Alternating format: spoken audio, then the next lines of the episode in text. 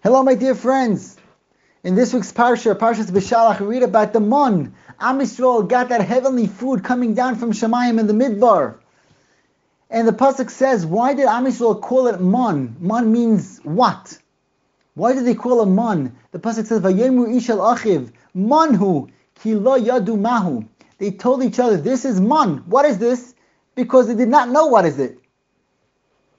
The word Monhu, Mem Nun Hey Vav Aleph is the letters of Emuna. Vayaymu ish alachiv. Emuna ki mahu. When a person is faced with a situation where he doesn't know what's going on, what's happening here. Vayaymu ish alachiv. Manu emuna. You got to hold on to emuna when you're going through something in life where you don't know, where you feel unsecured, where you feel like you don't know what you're going into. Hold on to. Remember, HaKadosh Baruch was in control of every situation in your life.